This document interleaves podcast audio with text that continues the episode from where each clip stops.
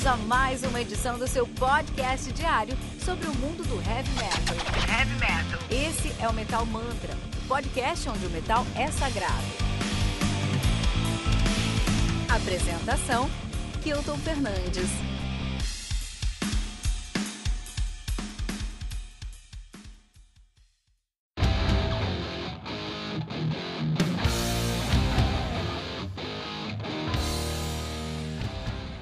Forever Black, do Sirith Ungol, álbum lançado no dia 24 de abril de 2020 pela Metal Blade Records, álbum que conta com 9 músicas, totalizando 39 minutos de play, porque a gente tá falando aqui de metal oitentista, e é isso que a gente precisa, né? 40 minutos de álbum, essa é a realidade. O Sirith Ungol, que é uma das bandas mais lendárias aí de heavy doom metal, os caras são de Ventura, na Califórnia, nativa desde 1905 72, 1972. Uh, ficaram na ativa de 1972, pararam em 92, voltaram em 2015 e estão na ativa daí então. Interessante, muito interessante. Banda que tem uma discografia curta, são cinco álbuns lançados, né? Sendo esse o quinto álbum. O The Beauty, Frost and Fire, de Frost and Fire de 81, né? De 1981. Tem o King of the Dead de 84, tem One Foot in Hell de 86, você tem o excelente Paradise Lost de 91, que é o último álbum dos caras antes uh, do hiato. Os caras entraram em ato em 91 e retornaram aí agora em 2015 com o seu mais recente álbum sendo o Forever Black de 92, né? A banda é formada atualmente por Greg Lindstrom, né? Greg Lindstrom, ele que é, começou como baixista da banda, só que depois ele se tornou guitarrista em 82, né? E tecladista agora em 2015, então é o guitarra e teclado da banda. Temos o Robert Garvin na bateria, membro fundador. Tim Baker no vocal, não é membro fundador, mas ele tá aí desde de 76. Então, é quase fundador, né? Temos o Jim Barraza na guitarra, que entrou em 88, né? E temos o Jarvis Leatherby, que entrou em 2016 no baixo. Aí, né? Ele toca no Jaguar Night Demon, por exemplo. Interessante, muito interessante, cara. É isso aí. Sirith, um gol. Sirith, um gol. Aqui, antes de falar sobre. Antes de ir pro nosso review, queria deixar um recado para você bem rapidamente. Metalmantra.com.br é o nosso site. Lá você vai encontrar todos os nossos lançamentos. É a melhor maneira de você escutar o nosso podcast. E o que eu queria falar com vocês hoje é o seguinte: se você abrir o nosso pod, o nosso site lá, abrir qualquer post lá, por exemplo, abrir aqui o post do Catatonia que está em destaque no nosso, no nosso, na nossa página inicial, é, você vai conseguir lá é, abrir, é, deixar um comentário pra gente. Então, por favor, deixe o seu comentário no nosso site. É, você pode falar o que você achou, né? Você tem ali os stickerzinhos, nossos stickers são bem legais, né? Uh, por exemplo, se você achar legal, é da hora. Se você achar engraçado, é rilitros. Se você, se gostar muito, é amo mais que Opeth. Dá uma olhada lá. e tem nossos comentários. Então deixe seus comentários lá, porque nós vamos ler esses comentários em episódios especiais aqui.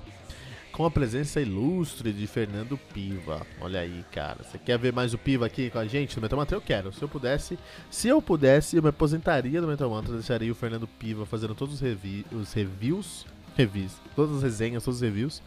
Eu só ouviria o Metal Mantra.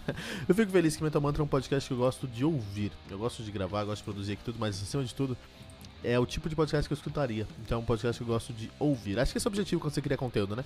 Criar um conteúdo que seja num nível que você gostaria de consumir. E esse é o Metal Mantra para mim. Então deixe seu comentário pra gente lá, metalmantra.com.br. Muito obrigado. Falando aí sobre o Sirith Ungol, primeira coisa, primeira coisa que tem que falar sobre Sirith Ungol é que o, esse nome, né? Esse nome ele vem de um, logicamente da literatura tolkieniana. Ele tem cara de, de, de nome de um termo tolkieniano, né? É, ele significa passagem das, das aranhas, Pass of the Spider, passagem, passagem da aranha ali, que era um, um, um, um caminho lá que ficava dentro da terra de Mordor, que tinha um monstro chamado Shelob, que são aquelas aranhas gigantes. Né? Então a passagem da aranha, Pass of the Spider, o nome desse dessa passagem é, na literatura tolkieniana era Sirith Ungol. Só que no livro, a realidade é que esse nome é Kireth Ungol. Isso aqui é, é, é, é linguagem de orc, né? Kirith, Kirith Ungol. Mas o, a banda, eles usaram uma outra sonoridade. O nome da banda é Sirith Ungol. A banda se chama Sirith Ungol.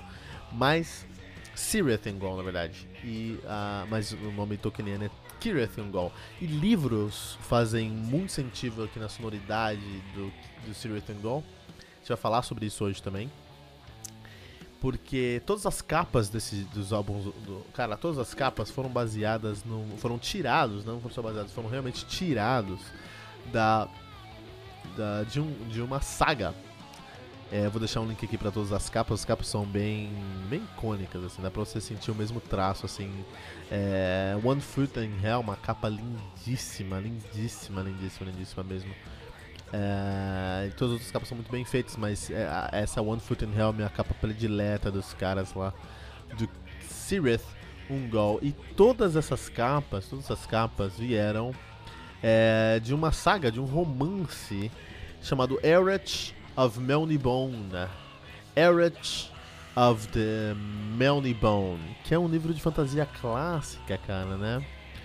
Uh, um, é, é fantasia, é, literatura fantástica, é o termo que eu estava querendo encontrar aqui. É literatura fantástica, né? Tanto que base, essa saga se é, baseou muito depois em, em Dungeons and Dragons, em Role Playing Games, depois virou é, é, é, quadrinhos também, né? Uma, é uma, uma saga bem, com, bem comum.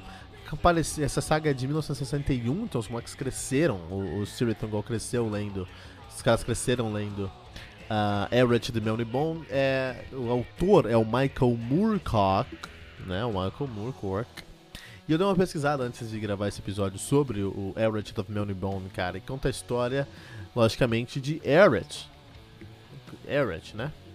Que é o Everett oitavo, que é o quadragésimo, vigésimo oitavo imperador de Melnibone, cara. Olha aí, depois ele e, a, e, a, e, a, toda essa, essa saga leva o Elrich of Melnibone né, para se tornar o campeão eterno. Olha aí, muito legal, né? Uma coisa legal aqui. Vou deixar um link aqui também para Elrich of Melnibone para você dar uma olhada nessa, nesse trabalho do cara. Mas isso é muito importante aqui no nosso, no nosso episódio de hoje. Isso é muito importante. Por quê? Porque ah, você quer saber, quer saber todos esses links que eu tô falando? Tá lá no metalmantra.com.br, vai lá no post do Sirathon Gol, você vai encontrar o nosso, o, todos esses, esses, links, sem problema nenhum. Mas por que que é importante falar sobre isso? Um, a Califórnia é um lugar que é muito importante para o mundo nerd, o mundo geek em si, porque foi lá que surgiu o, o role playing game, né? Na verdade foi em Minneapolis, mas é, a, o grande onde explodiu mesmo foi na Califórnia. E quem paga mais é quem sai como como criador, né? A gente aprendeu isso com Thomas Edison aí. De qualquer maneira, a Califórnia tem, tem uma das primeiras cenas RPGistas e de fantasias do mundo. Você assiste Stranger Things, é, que se passa na, em Indiana, mas tá retratando ali uma cena californiana, né? é, a galera jogava role-playing uh, role games, Dungeons and Dragons no porão, né? RPG é uma coisa muito, muito é, é, americana e muito californiana. E tem, cara, muitas bandas californianas é, com muitas, muitos californianos cresceram consumindo esse tipo de mídia, esse tipo de, de, de, diversão. Eu gosto muito de RPG. Tô gravando aqui no meu estúdio, cara. Tem uma biblioteca de RPG aqui na minha frente, cara. E eu gosto muito de RPG, sempre joguei muito a minha vida inteira. E RPG e Heavy Metal sempre tiveram uma grande intersecção. E a gente vê isso não só no Street and Gold, na verdade temos muitas bandas. Por exemplo, se a gente vai pensar aí. Uh, uh, uh, temos muitas bandas que vão usar aí essa, essa estética RPGista em sua sonoridade. Por exemplo, Haunt. Haunt é um exemplo aí é, clássico, que é uma banda de Fresno, na Califórnia, uma banda aí muito mais recente, mas eles têm toda uma estética que emula a, esse essa literatura fantástica, literatura fantástica oitentista californiana, cara. É, é, Huntress, Huntress também vai usar isso, uma banda da Califórnia, afinada, banda da Jill Janis também usa a mesma, mesma mesma estética. Então é algo que tá intrínseco dentro, tá intrinsecamente ligado aí à cultura californiana, essa cultura nerd californiana. E se você joga RPG na Califórnia nos anos 80, você cresce escutando heavy metal e se torna uma das maiores bandas de heavy metal da história, como Sirith Ungol, que não é uma das maiores bandas de heavy metal da história, mas eles tiveram uma trajetória muito legal aí entre 72 e 92. Eles terminaram em 91 porque o som deles foi sufocado pelo grunge americano, né? Eu acho que um o pessoal gosta de falar aí que o grunge foi um dos movimentos mais importantes do, da música do mundo. E eu concordo que eles têm uma grande importância e que é um movimento muito expressivo. Eu concordo absolutamente com isso. Mas eu acho que é um dos movimentos mais nocivos para a, a música dos anos 90, porque o grunge cresceu tanto e foi tão comercial que no primeiro momento você tinha bandas de grunge que eram incríveis, depois bandas então, olha o efeito grunge, né? Porque tem o grunge que teve umas bandas ali que fizeram um puta trampo aí, né? Fizeram um trabalho muito legal. Estão Temple Pilots, Alice in Chains, uh, Nirvana mesmo. Muitas bandas, muitas bandas aí que fizeram um primeiro momento muito legal. Só que o efeito do grunge foi um grande problema. Primeiro porque ele sufocou outras cenas de 90, 91 que são igualmente ou até mais importantes. Inner Circle of Black Metal, da Noruega, 91 foi sufocado por causa do, do, do, do, do grunge. Eu tô falando na mídia, né? Só conseguiram destaque quando eles começaram a queimar a igreja e matar pessoas. Aí eles conseguiram destaque, né? Mas tirando isso, não conseguiram.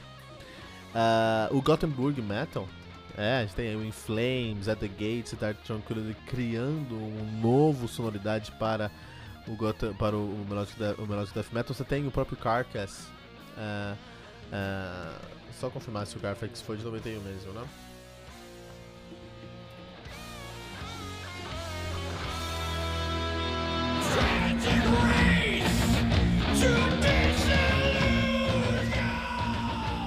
Então você tem o próprio Carcass, que foi aí de 94, também uma cena aí muito Carcass, Heartwork do Carcass, que é um álbum incrível, né? Então você tem muitas cenas aí do, do, do, do, do heavy metal que foram suprimidas pelo grunge, incluindo essa cena de doom metal, heavy doom metal, de heavy tradicional californiana.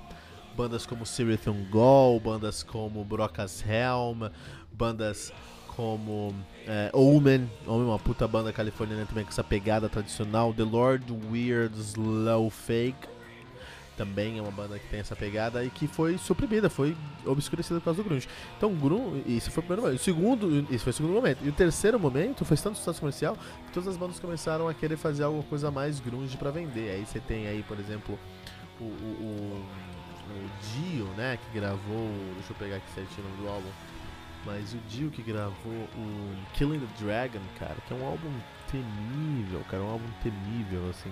O Strange Highways, o Angry Machine. O, o, o Strange Highways, o, Killing, uh, Killing Dragon é muito ruim também. Mas o Strange Highways e o Angry Machines do, do, do, do, do Dio, especialmente o Angry Machines, ele tentou fazer um. levar o som dele pra uma coisa mais próxima do Grunge. Foi um tiro na água, cara. Foi um tiro na água também. Então, assim, o Grunge é, e, e, e, o Grande apareceu com bandas que eu concordo que eram relevantes, fez um grande, um, muito barulho. Esse barulho influenciou a mídia de tal forma que todo mundo quis fazer grunge, fez uma merda. E sufocou outras cenas do heavy metal. E depois outras bandas começaram a nascer para pegar essa rebaba do grunge e criaram até uma coisa que é proibida aqui no Metal Mantra, que é o new metal. Então olha aí.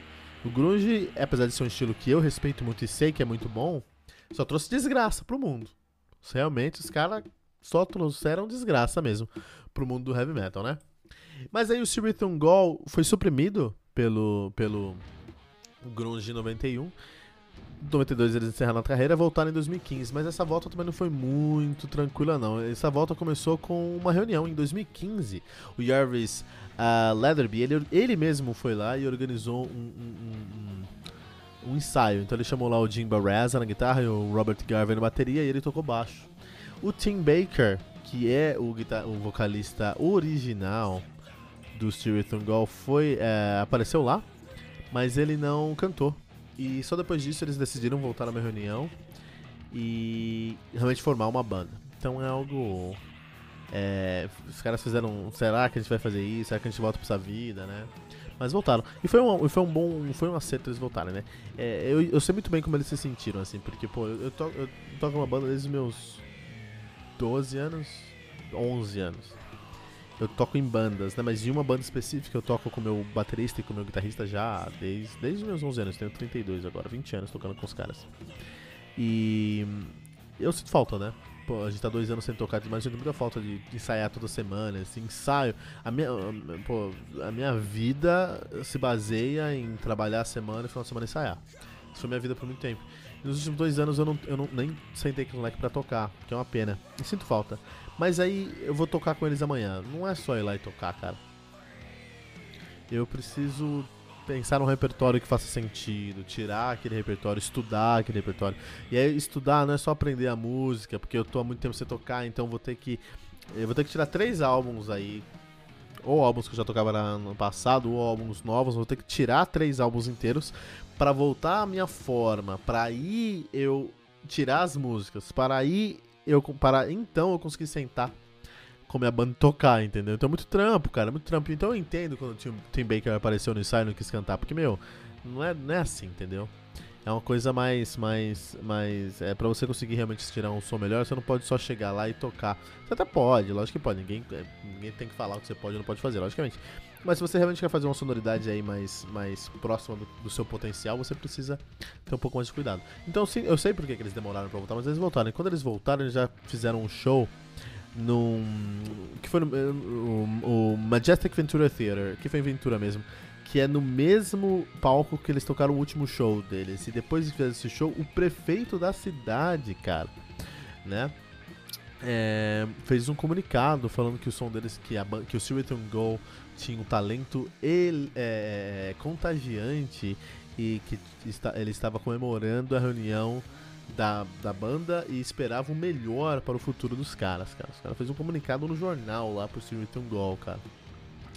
Então foi uma decisão acertada para os caras voltar a, a, a, tocar. E sonoramente falando, cara, esse álbum aqui tá cotado entre os 10 melhores álbuns de 2020, realmente. E eu acho que é merecido, cara, porque assim. Um, os caras pararam de tocar em 71, eles voltaram em 2020. Foram de 29 anos de, de ato aí, mas sonoridade é totalmente coerente com o que eles trouxeram e eles estão usando a tecnologia a favor deles, trazendo sonoridade que eles já, que eles já trouxeram com uma produção refinada. Esse álbum aqui é o álbum que o Ozzy deveria estar fazendo. É um álbum, nem tanto Ozzy que o Ozzy de verdade, ele gosta de ganhar dinheiro, né? Mas esse álbum aqui é o álbum que o Tom Iommi devia estar lançando, cara. Porque esse álbum aqui é um álbum que tem tudo que o Black Sabbath representa até o Sabotage. Antes, o Sabotage pra frente, o Black Sabbath mudou muito e representou outras coisas. Mas até o Sabotage, o Black Sabbath criou o Heavy Doom Metal, o Doom Metal e o Heavy Metal em geral. E o Sirithon Gall entendeu, sentiu o Black Sabbath e traduz isso nessa sonoridade, nesse álbum que é o Forever Black, cara, que é um álbum incrível, meu, um álbum incrível, um álbum que tem aí, é, que tem riffs contagiantes, criativos e muito bem construídos, não só em harmonia, não só em composição, como também em produção.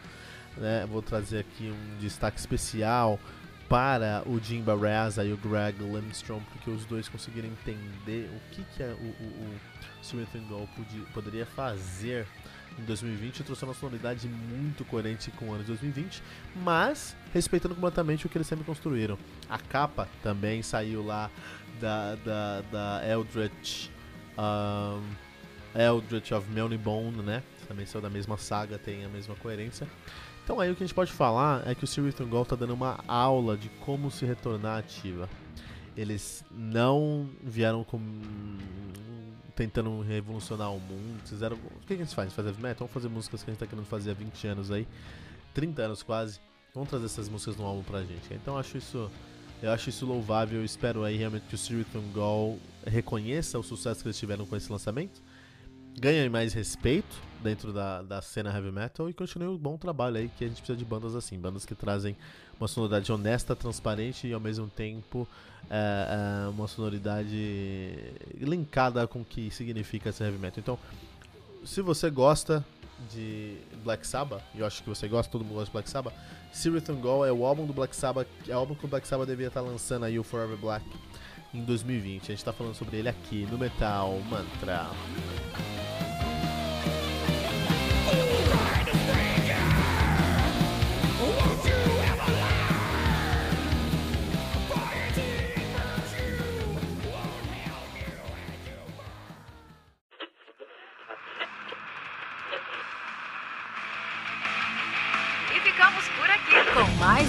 Edição do seu podcast diário sobre o mundo do heavy metal.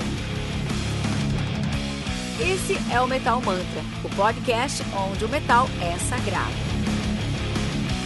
Não esqueça de deixar seu comentário no nosso site metalmantra.com.br.